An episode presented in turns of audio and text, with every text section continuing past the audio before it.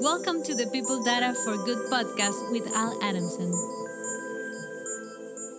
Hi, welcome back. I am here with Melissa Arronte of Medallia. Melissa, how are you doing? Great, Al. Thank you. How are you? I'm doing great, and I'm really, really excited to be talking with you. I mean, we've done a few profile live sessions together now, and I've been following your work specifically, as well as what Medallia is doing. So I'm really eager to learn about your journey, where you, how you got where you are, and you know what your thoughts about the future. So if you would introduce yourself a bit, and uh, we'll get into it. Awesome. Thank you so much. So I'm thrilled to be here, and I've been following your work uh, for years. So thank you for inviting me. Um, brief introduction. Um, I've been in HR my entire career. It's what I always wanted to do. Actually, um, I won't tell you about everything since I was in high school, but when I was in high school, I was interviewing executives to see what they did.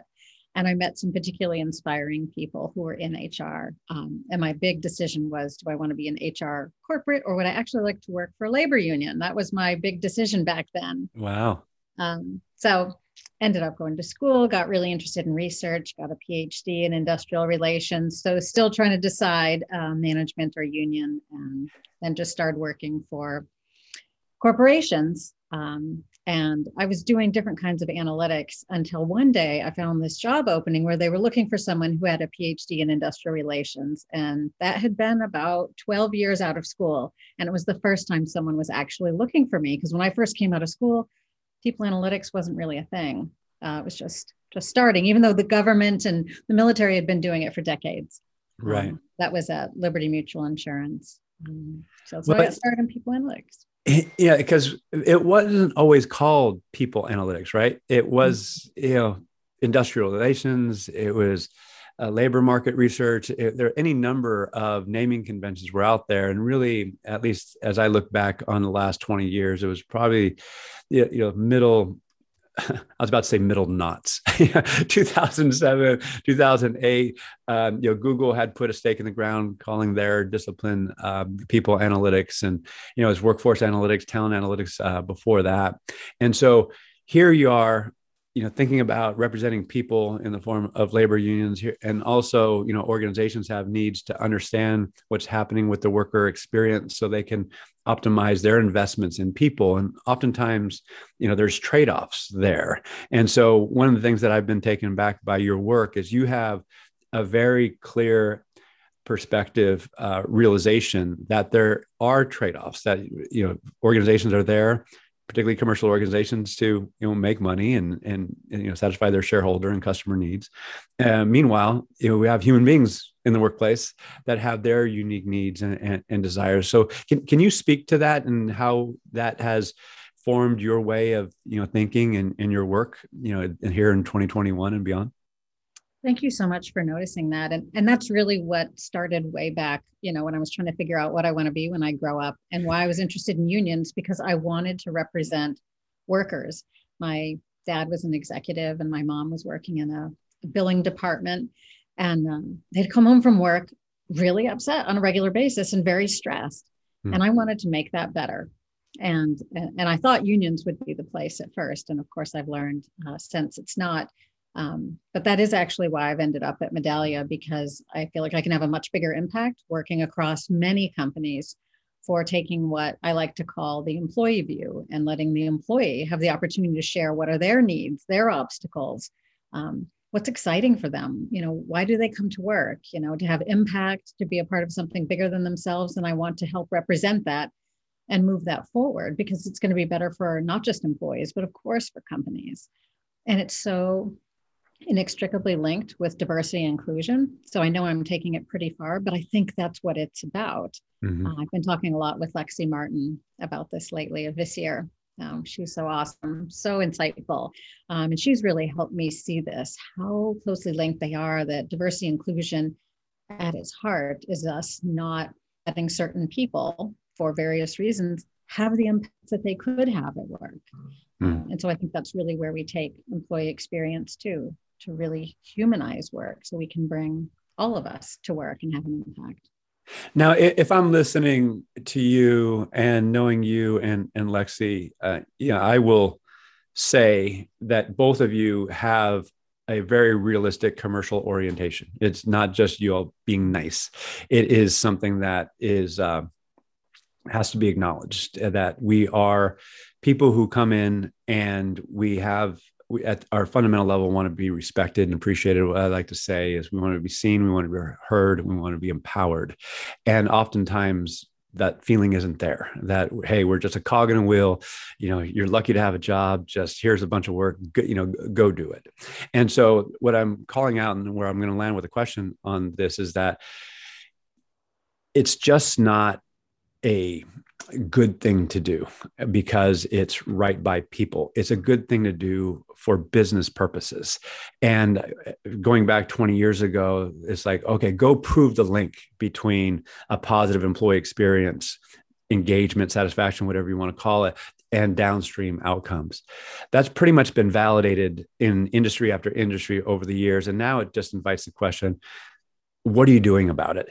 So you know, where i you know come to you at this point in time is do you feel similarly that there's enough research out there that has validated this linkage and it's now really incumbent upon leaders to make decisions to advance the employee experience? And not only again for the well-being of the individual but for their commercial uh, success ongoing? What are your thoughts there? Yeah i agree al. And and i don't agree just that it's happened lately an example from 20 years ago. I was talking with a head of claims, mm-hmm. and I was being asked in a presentation to him by his HR business partner to present evidence of how employee engagement can impact his claims organization, his claims success. And I got to the first slide, and he stops me and he goes, Of course, employee engagement is going to impact claims success.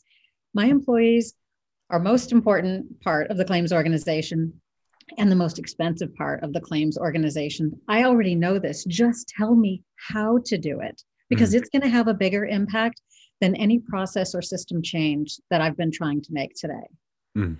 So, and I've heard that from more than one leader. That's just the one that stood out to me so much, um, you know, really 20 years ago. So I think managers have been there, line managers. I think, you know, um, for some HR professionals, we haven't caught up to them. Interesting. the managers are asking us for it because they've already been managing things, um, you know, looking at the numbers and understanding the impact on the business. We need to. And there's been, and I agree. Um, I also, if I'm um, HR leader, CHRO, even an HR business partner or COE lead, I would sit back and said, yeah, I, I can see that. I agree. I would also put forth that a lot of business leaders and uh, managers think that it's merely a change in behavior um, on their own behavior. And while I would contend that's part of it, it's also a process change and oftentimes a technological change. And where I'm getting is not many organizations, at least at this point, have invested consciously in creating the systems, process, and technology to support positive employee experiences ongoing.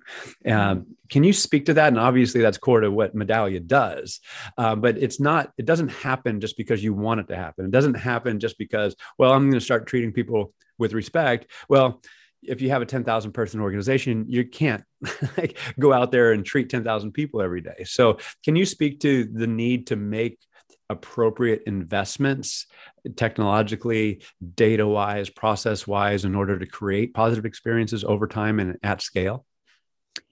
Yeah, so I have two kind of divergent comments on that. One, what I've been observing at Medallia, because um, Medallia was founded on customer experience, we have a lot of um, business people or at least non HR people that are customers. And once they see employee experience, oh, this is what I've been waiting for we have operations managers, retail managers, sales managers, so often, you know, or leaders really, who come to us and they are running a 5,000 person, 10,000 person business. Like it's not happening from mm-hmm. corporate mm-hmm. that's running the 50,000 person company. So I'm going to do it in my own organization.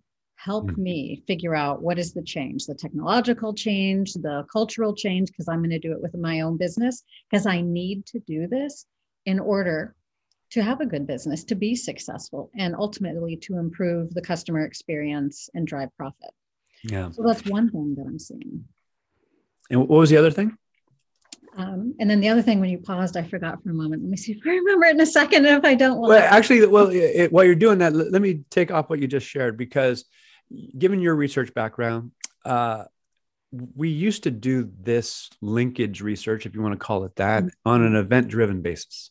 And it's like, okay, we've now studied this dynamic, we have this level of insight, and now here are some recommendations. The half life of that insight was very small.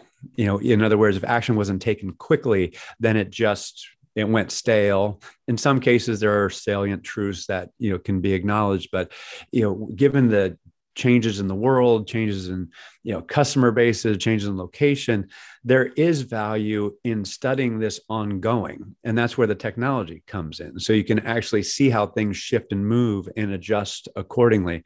Would you echo that and is that um, you know important in this day and age from your perspective yeah, I think you're right, but I do think those those findings could have a longer shelf life. If you think about findings outside of HR, like you know, kind of a very negative finding that everyone accepts, the link between smoking and lung cancer, right? We've made all kinds of changes since we found that link, but that link is always true.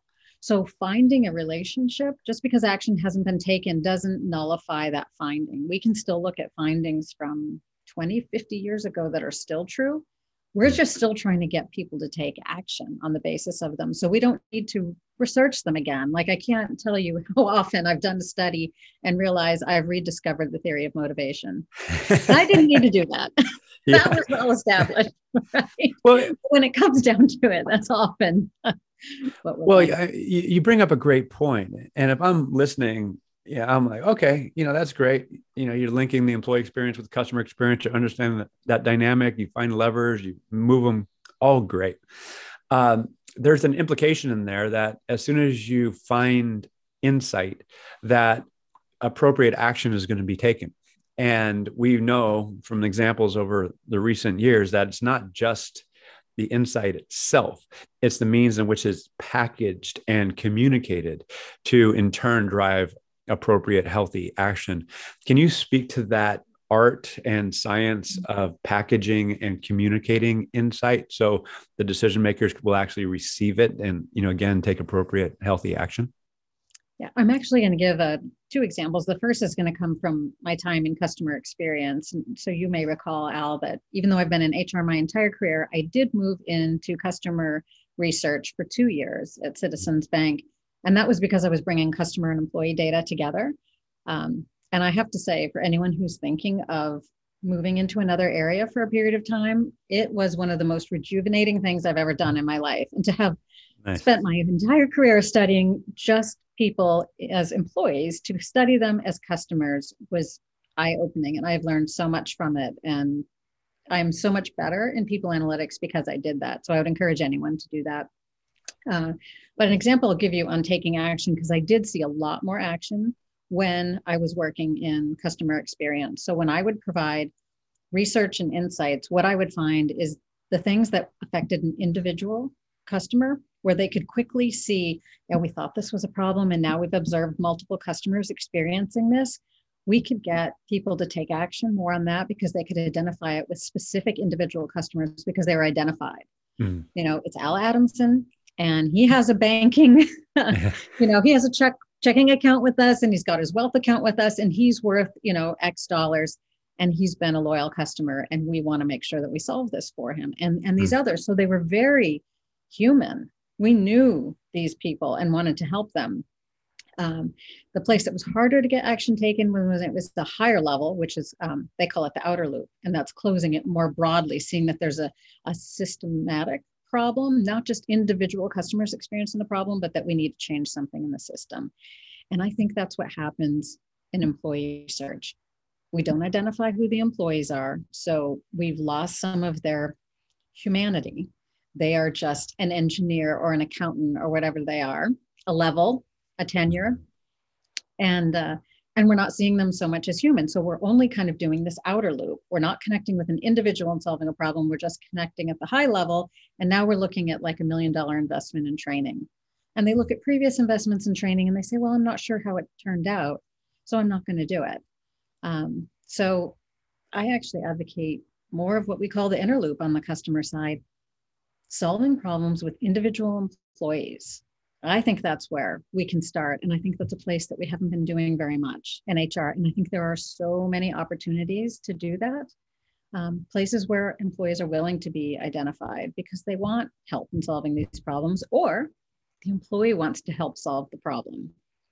Nice. I, I want, want you to elaborate on that a little bit. And I like this concept of inner loop a, a lot because at the end of it, if there are stories, real life stories that people were affected by the insight and the action, then that resonates more. That'll be more sticky. Um, I echo uh, Steven Pinker, uh, psychologist at Harvard, talked about uh, stories being the cognitive building blocks of thought. It's not sentences or paragraphs or even concepts, it's, it's stories. So if we can create these stories, then hopefully we can influence in a more intentional and meaningful way. So regarding the inner loop, are you talking about specific individuals and packaging them and communicating them? And related question, or can it be personas where you have a group of you know similar people or similar situations and then you know clustering them so it's a series of stories if you will? I mean what are your thoughts there around this inner loop?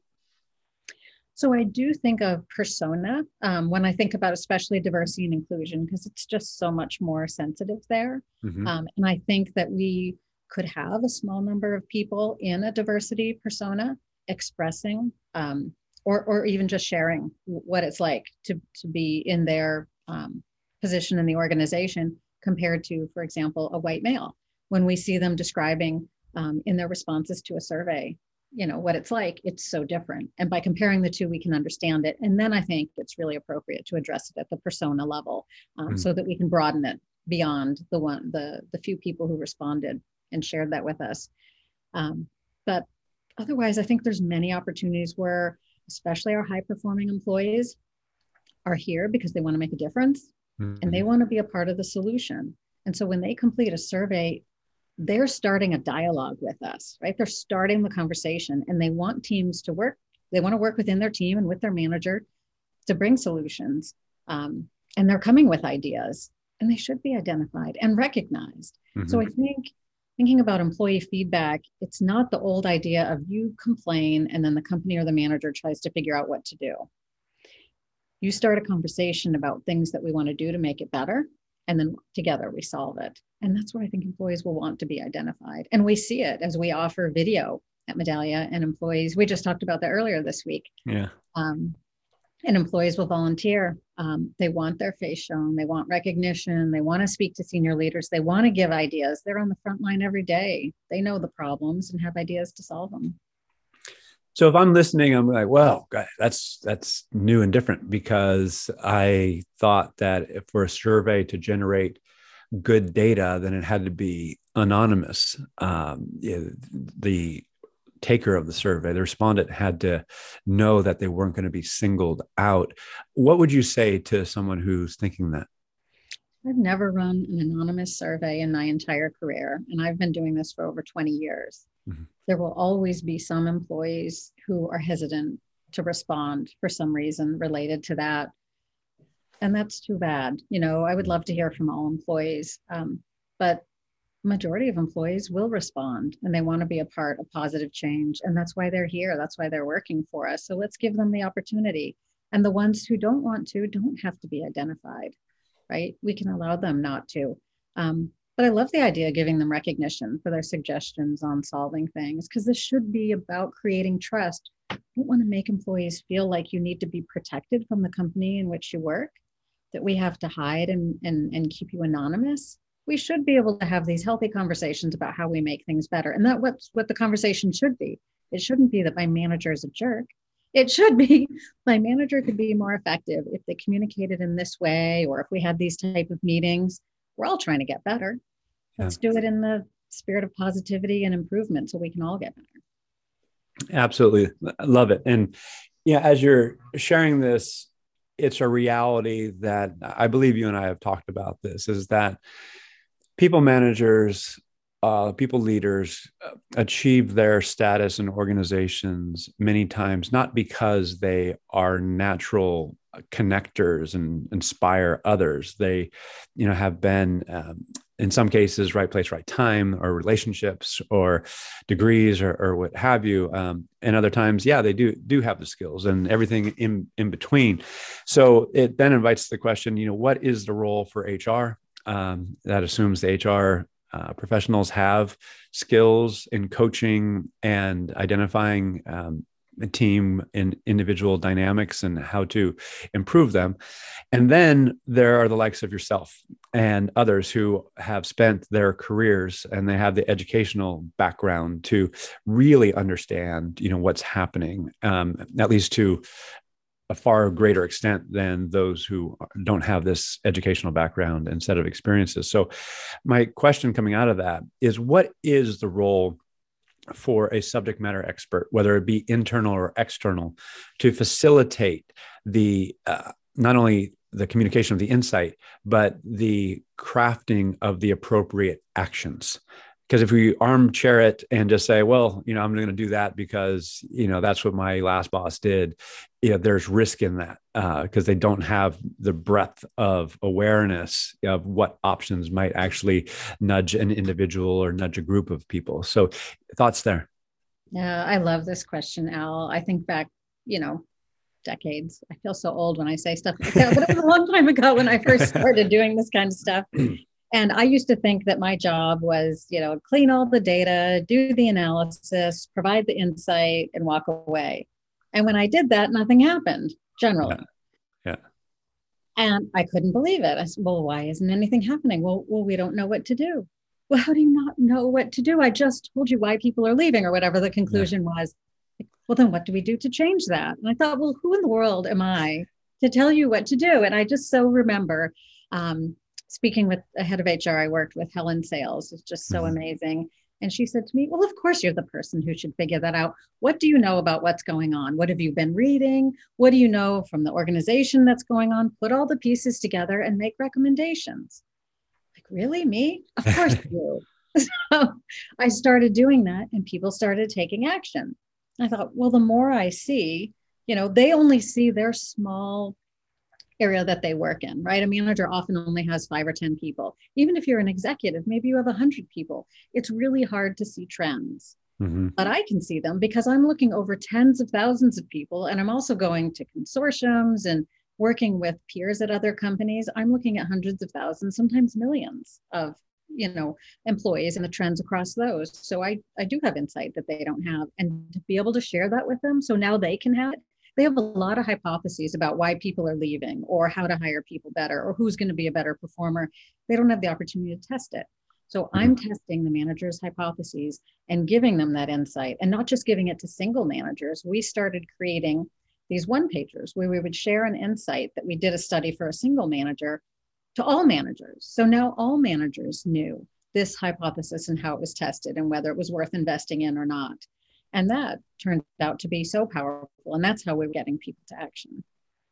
Yeah, it uh, it makes me happy that you just told that story because I believe uh, people analytics professionals, uh, whether they be IO psychologists, backgrounds in industrial relations, or uh, similar field, have to be more assertive. Um, I long ago talked about a crisis of clarity, crisis of courage, um, and a crisis of creativity in forming ways forward. In other words, what culture do we want to create? Question mark. Has that been defined? Um, do we have a clear idea of what's happening now and how we're going to achieve that desired future state, assuming that you can clarify that? And then, if we do have current state, future state, are we going to be creative enough to accommodate the intricacies in you know, improvements over time? Because it can't be just a peanut butter approach. It's like mm-hmm. there's different people there's different groups.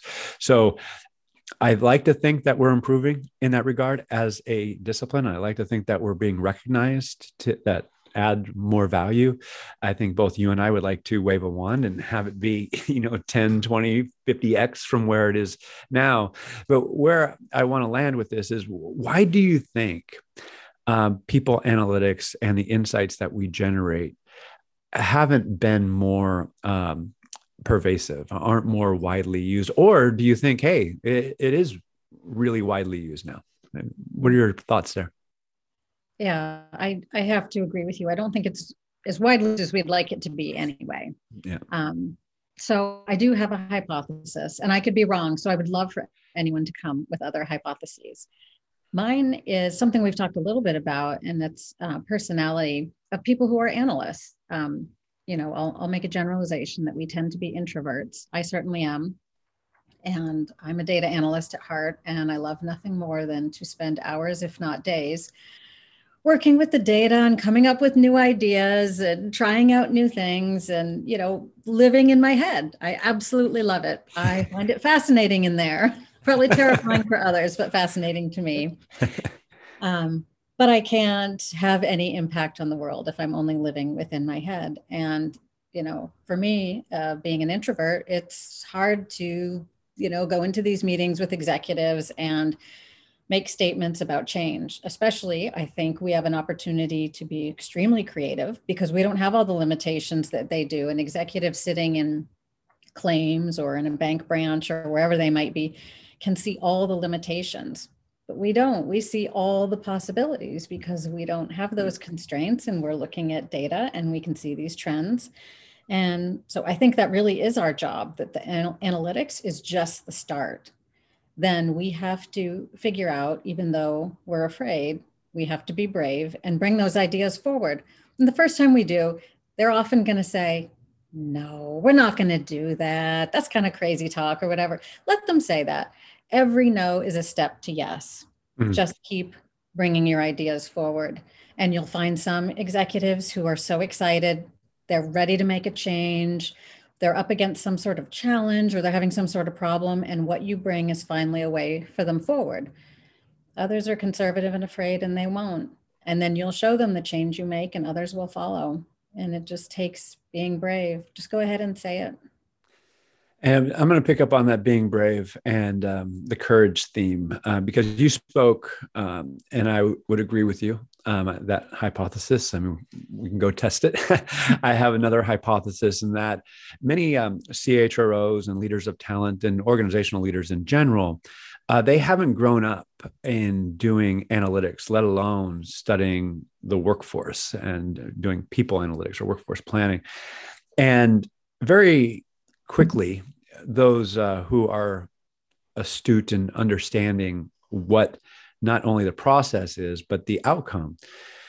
People analytics elevates the level of accountability around his or her decisions. So, and both decisions and non decisions.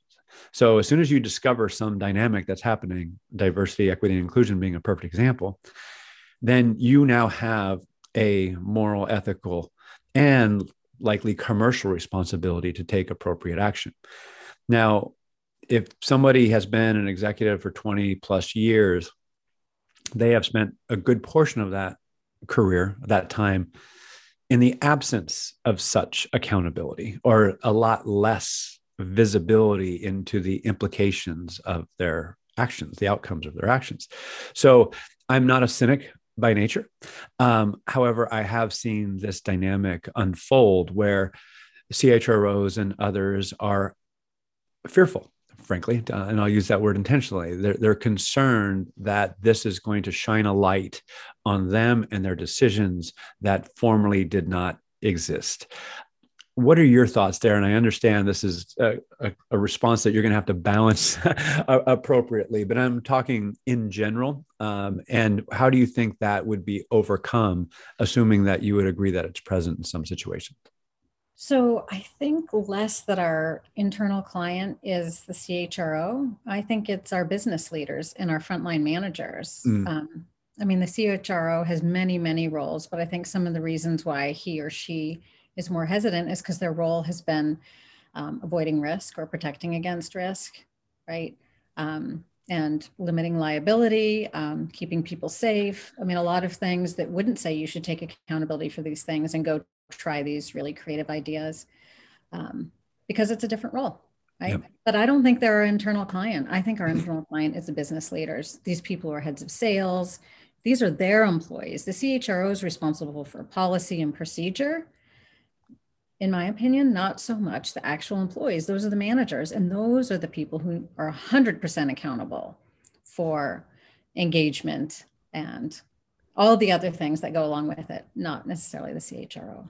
I, I, absolutely agree and love what you're saying. And I wish we were having this conversation 20 years ago because many people analytics teams sit, sit, within HR.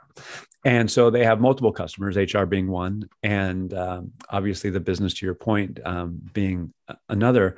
And so one of the things that has been a hot topic over the past uh, few years, and for me, the last decade plus, is not only who owns this, uh, but what is the governance model around it so it is in fact healthy? And let me see the response because i view hr and people analytics in general as a facilitator. They bring the insight but in terms of the prioritization in terms of you know facilitating the action with the, a certain group it invites the question who is that group? At what frequency do we meet? You know what's the process by which this insight gets communicated and absorbed and action taken? So again without getting too far you know downstream here you know what would you advocate be the you know governance model? Or and would you even agree that we in hr uh, with people analytics and insights and workforce planning that we are in fact facilitators as opposed to owners of a process so what i learned when i was in customer experience is we didn't have the equivalent of an hr business partner mm-hmm. we went right to the business mm-hmm. and every single business was our internal customer and we worked directly with them there was no one in between there was no one translating or consulting our insights went direct to the president of each business or the product owner or the head of retail or whatever it was, right? Mm. Um, and it was so much easier because we heard directly from them what their issues were. I mean, so often when I was in HR and working through an HR business partner, and I've had so many amazing HR business partners that I've worked with, and we have done so many great things together. Um, but in general, I do think that model where insights goes to an HR business partner and the business partner goes to the business it's a game of telephone that isn't very successful. Yeah. When we go together, because there's certainly a role for the HR business partner, one that I do not have the skills to play, but when we go together to the business and and the analytics person can hear firsthand the questions or even just the discussion. I can sit in a meeting and hear a business person say the things they're trying to achieve, and I can immediately think of ways we can do analyses to help them make better informed decisions to achieve those goals. But the HR business partner isn't thinking that way. They're thinking in a very different way that's very valuable in their way. Um, but without me or someone like me present, it doesn't come back. Yeah. Um, but when I was in, you know, customer experience and worked directly with them, made a lot more progress, a lot faster, a lot more action, um, and and often it was it was smaller what we were doing um, than what you would get with with making changes with employees. Um, yeah. I what you're sharing, I want all like CHROs and others to hear because uh, I think there's this idea that that game of telephone has to be played and that the biggest barrier is to get the HR business partners um, upskilled. And in some cases, there's not the willingness or uh, interest uh, or capability, maybe in some cases, to become not only uh, effective communicators of insight, but even beforehand, to your point of sitting in a meeting, understanding how to help prioritize, help a people analytics team prioritize what's going to be most important. There's been this, eh, and this is something that gives me gray hair. It's like, oh, here's a dashboard. Help us tell a story about what's in the dashboard. Like, you know, what do leaders want or need to know? So what I'm hearing is that there is a significant role for a people analytics leader or team to get closer to the business so they can understand the nuances and form their priorities accordingly. And you know partner with the hr business partners but not rely on them to do all that translation. Is that a fair playback? Exactly. It's not the translation. That that role never works. The role of game of telephone never works. That's why kids play it and it's so much fun because it's silly what comes out of the end right yeah. But my most success I've had is where we truly were partners and we went together to the business. And they they weren't afraid that it that that me being there was threatening because I don't have the skills they have. I could never do what they're doing. I'm just doing my piece, and I can do my piece effectively when I can speak directly to the business leader and get the information. Um, and then the business partner is so much better empowered to do all their consulting and their change management and all those things that are not what I do. Love it. You know, and I want to come back to this um, notion of governance because you know what we're talking about is you know having a business leader uh, you make decisions, and some of those decisions might involve IT, they might involve facilities, they might involve legal and data privacy, uh, digital transformation. There's a lot of stakeholders that could be involved in bringing a certain change to life. So, you know, here we are at this juncture where the speed of data um, creation, data analysis is, you know, it's at breakneck speed. It's awesome. It's daunting. It's important, as we've agreed however if we don't have the right people in the room maybe the appropriate change you know won't happen or won't stick. So you know what are your views right now around ensuring that these key stakeholder groups are involved in understanding what you're doing and the insights and recommendations that you're putting forth? Do you see that as an emerging need or, or a need that needs to be addressed you know much more effectively than has been historically the case I do agree. Um, and I think there's so much we can do to inform them um, because they are not getting the feedback from employees that we're getting in HR. So we get so much feedback in HR about IT or procurement or legal or whatever it is. Let's share that immediately in real time. Let's not spend time analyzing it ourselves because we're never going to know what are the right decisions for real estate or procurement or any of the others. Let's just get the data to them as quickly as we can so yeah. they can digest it and take action but the other piece I'd say is when we are trying to influence those groups from HR, all those groups are our peers. So we're mm-hmm. all in it together supporting the business. And it's harder to influence sideways because they've got all their other priorities. But the best way to influence, again, is go to the business. Here's what we found. This is how you're going to impact the employee experience. And here's an estimate in dollars. Just look at reducing turnover. I mean, doing some improvements in employee experience, we know we can generally improve turnover 2% at least. That's a super conservative estimate. Bring those numbers in. You've got the business behind you. Let them tell IT and procurement and all the others. Then everyone's all aligned, trying to solve a business problem, trying to improve the business instead of us continually trying to influence, you know, yeah. at the sides. It's much harder. No, I, I, like the way you're thinking about it. I think it's very um, uh, I keep using the word appropriate, but I'll just use it again because it's uh, to your point. It's hard to influence, hard to gain attention. It's hard to gain attention over time. So you know, having a more integrated approach, I think, is you know not only called for. I think it's um, you know, essential. And then it, invites the question similar to what I asked before, you know, why isn't it happening to a greater extent? For my money, this is one of the biggest opportunities that we have in advancing our discipline is getting better at stakeholder relationship management or improving our operating model or however we want to, you know, package it. Um, it, taking off of what you just shared, and again, I understand that there's a whole host of variables, organization to organization on this, but would you see people analytics professionals, internal, uh, facilitating a workforce strategy meeting on a monthly basis or an ongoing recurring basis where they're actually sharing the insights that they're generating and devising means in which to move forward or would you see it being more point to point? I mean what would be your ideal future state for a operating model or governance model to make sure the insight that we're generating is actually driving appropriate action? So i think by starting with business problems right? Regularly meeting with the leaders. I mean when i was in customer research i mean in people analytics i was overwhelmed with requests but in customer research it was 10 times Wow. There were so many people coming to me all the time directly from the business with all kinds of questions and ideas and things to look into. And it was, you know, work to prioritize, but I also had a big budget to pay for bringing in um, extra help or hiring people or whatever I might need to do because the business had money to fund it.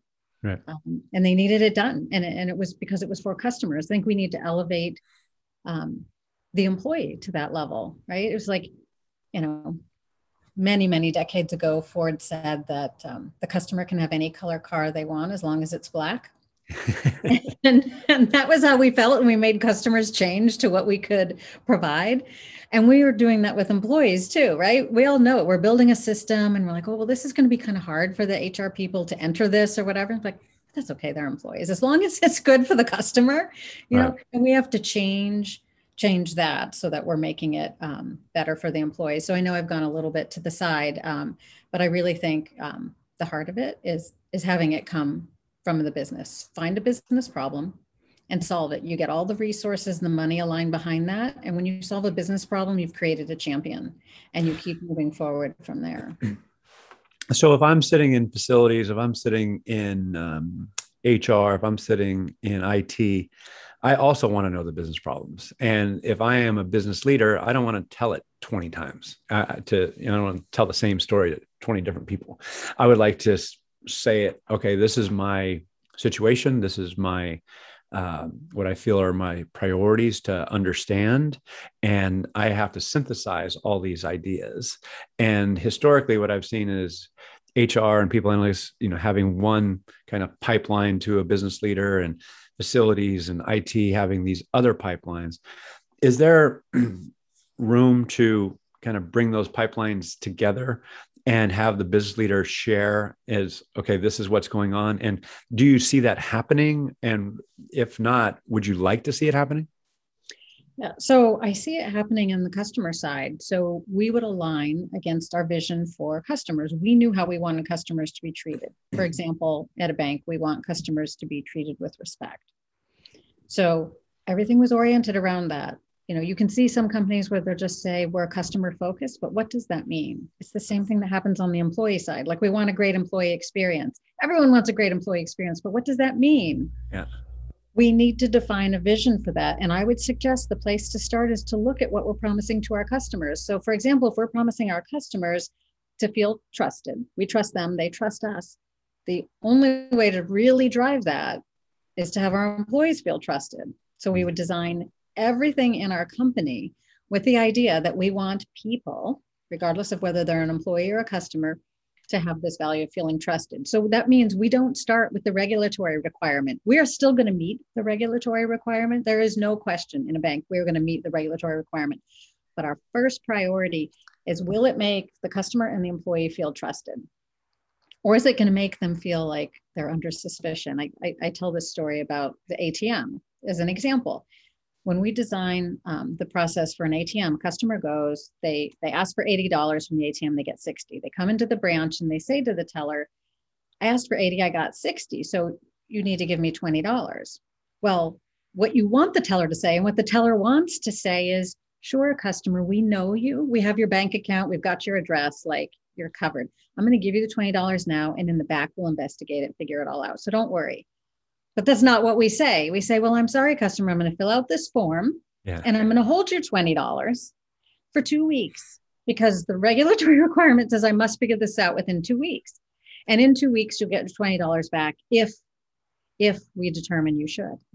Yeah. That is the opposite of trusting for both the teller and the customer. So yeah. that's the idea. If we could get those in alignment, and we're all working towards that, then the business leader doesn't have to go tell this to finance and IT and facilities and everyone else. We're all working to the same goal, and that's our priority.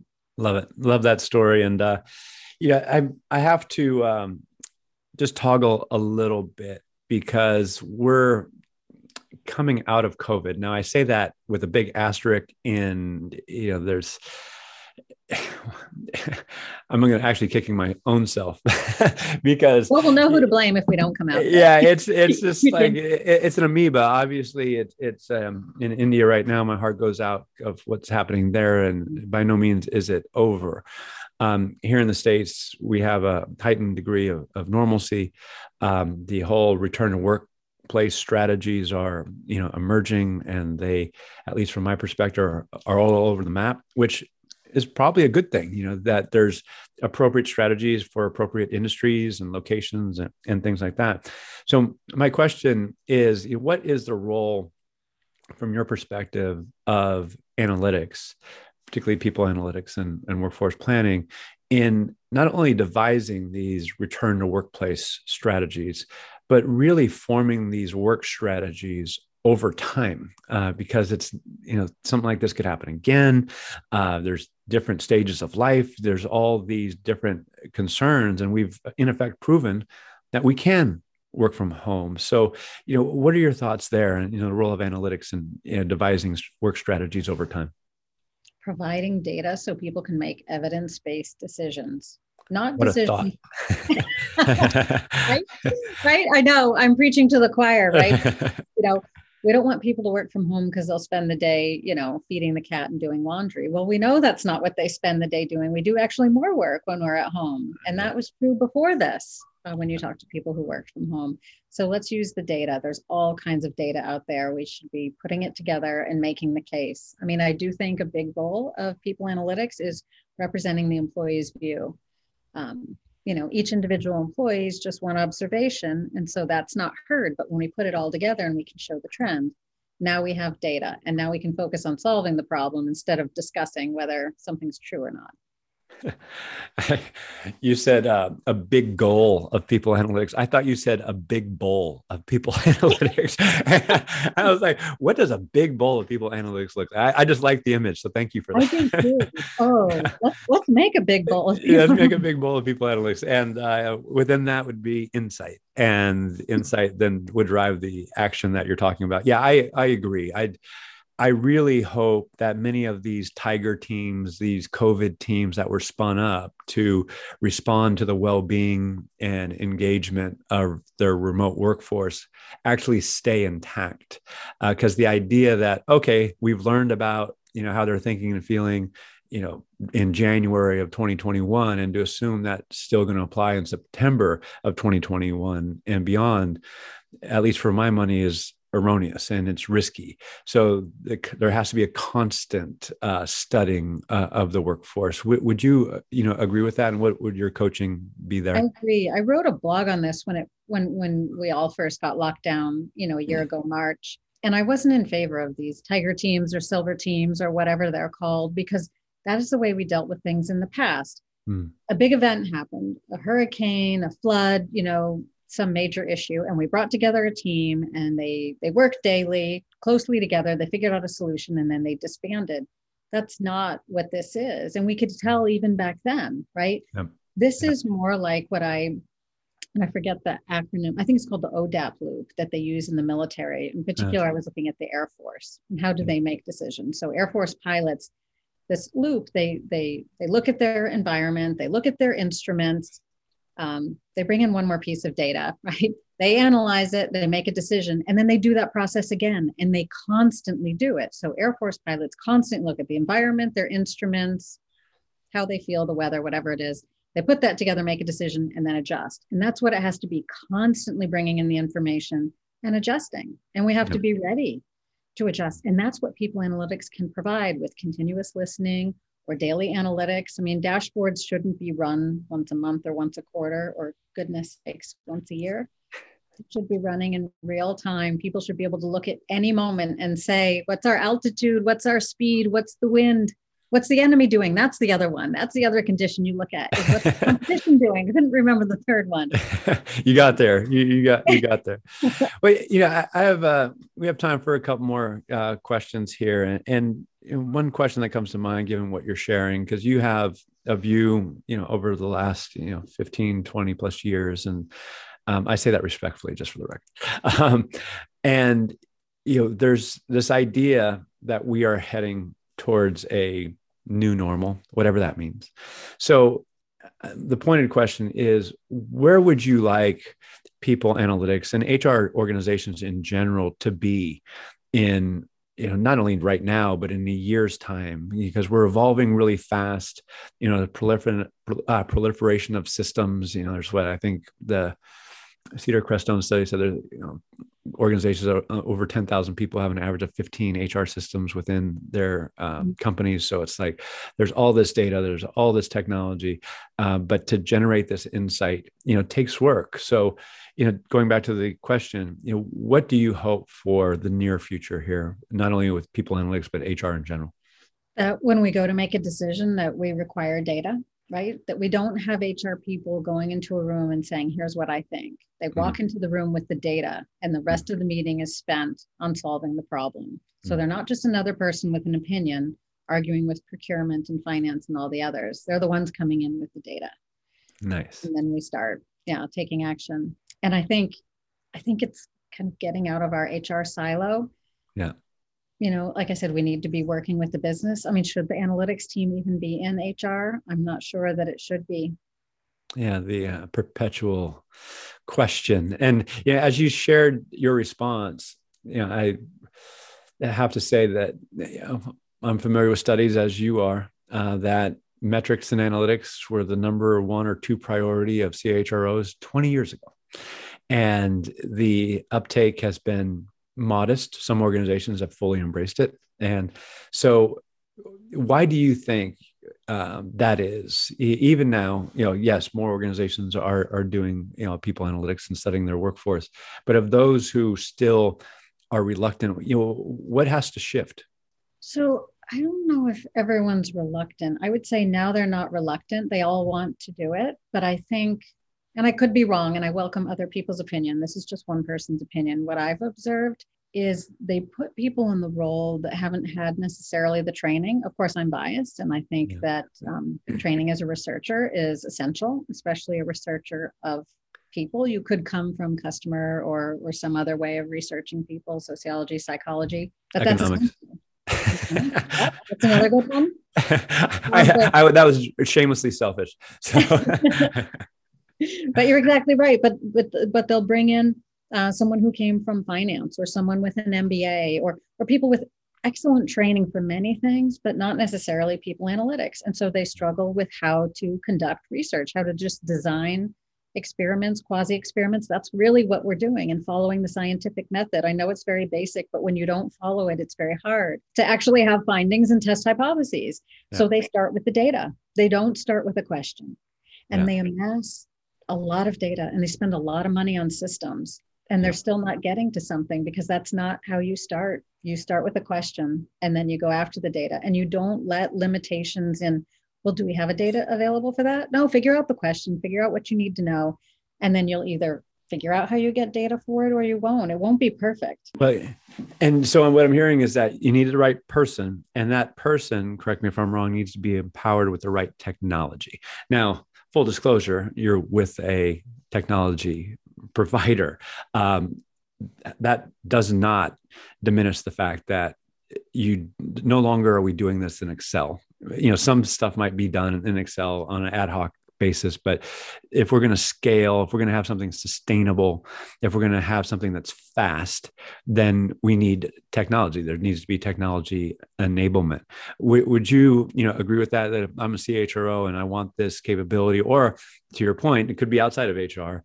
Then not only do I need the right person, but I need to empower him or her team um, with the right technology. Is that a fair statement from your perspective? and the yes, and the reason we need the technology is because we need to get the insights out of HR analytics and out of HR into the hands of every manager and potentially every employee. Employees should have insights too into what we're learning. And that's why we need technology because we need it delivered in an instant to everyone. And the insights team cannot go meet with everyone in an instant, but technology. can They, they, can't. well, God, Melissa, it's so enjoyable talking with you as we, you know, start to wrap up here. I mean, how can people learn more about you and what you're up to? Oh, thank you, Al. I love that question. Um, so you can certainly connect with me on LinkedIn. Um, you can also go to the Medallia website. We have a section that's called Meet the Expert, and you can just sign up for time uh, to meet with me anytime. Love to talk with anyone. Clearly, you can tell I have a passion about this area. So, and and I threw out a few hypotheses out there. I think I could be challenged on. So, would love to hear the challenges. Well, again, thank you for doing what you do as well as how you do it and uh, wish you the best and hope to see you uh, in person before too long. Yes, I hope so. Thank you so much for letting me be here, Al. Always a pleasure to talk to you. Always a pleasure. Thanks, Melissa. Thank Bye-bye. you. Bye. Thanks for joining the People Data for Good podcast with Al Adamson. To find other podcasts, videos, upcoming events, and to join the People Data for Good movement, please visit us at pafow.net.